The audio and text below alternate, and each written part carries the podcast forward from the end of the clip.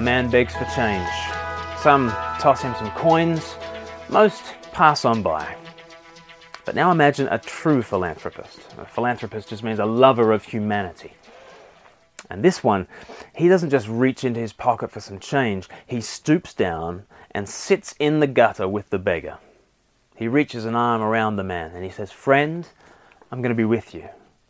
From now on, my kind of life will be your kind of life. And I'm going to lift you out so that your kind of life will be my kind of life. That's the meaning of Immanuel. It's a Hebrew word that means God with us. And it's been the hope of the Hebrew people from the very beginning. Back in Genesis chapter 3, the human race was promised the Messiah, born as the seed of a woman. So from the outside, uh, from, from the outset, everybody knew that divine help would come in human form. And everyone knew that his entrance into our world would involve a miraculous birth. You see, men have seed, not women. But the serpent crusher who would reverse the curse and bring about liberation and salvation, he would be the offspring, the seed of a woman. So this is a miraculous gift. So, as Isaiah faces the troubles of his own day, he reminds himself and his people of their true hope. Isaiah chapter 7, verse 14. Therefore, the Lord himself will give you a sign.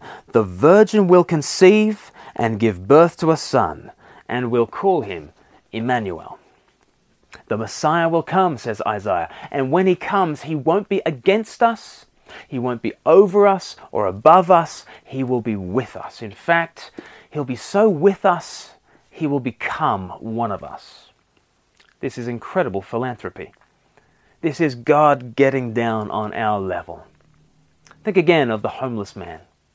Every other religion has the gods walking past and, and maybe handing out some change. Other faiths might have helpful deities bestowing benefits from on high. We have Immanuel. We have Jesus, God with us entering the mess, entering the darkness, drawing very near. And he hasn't changed. Though he is now seated at God's right hand, he remains one of us, our brother, bone of our bones and flesh of our flesh. He still yearns to stoop, to come, to, to be near, to be with us in our situation, whatever it is. You know, anyone can tell you that God is big. Immanuel tells us that he is also small. May you know him today, drawing near to you.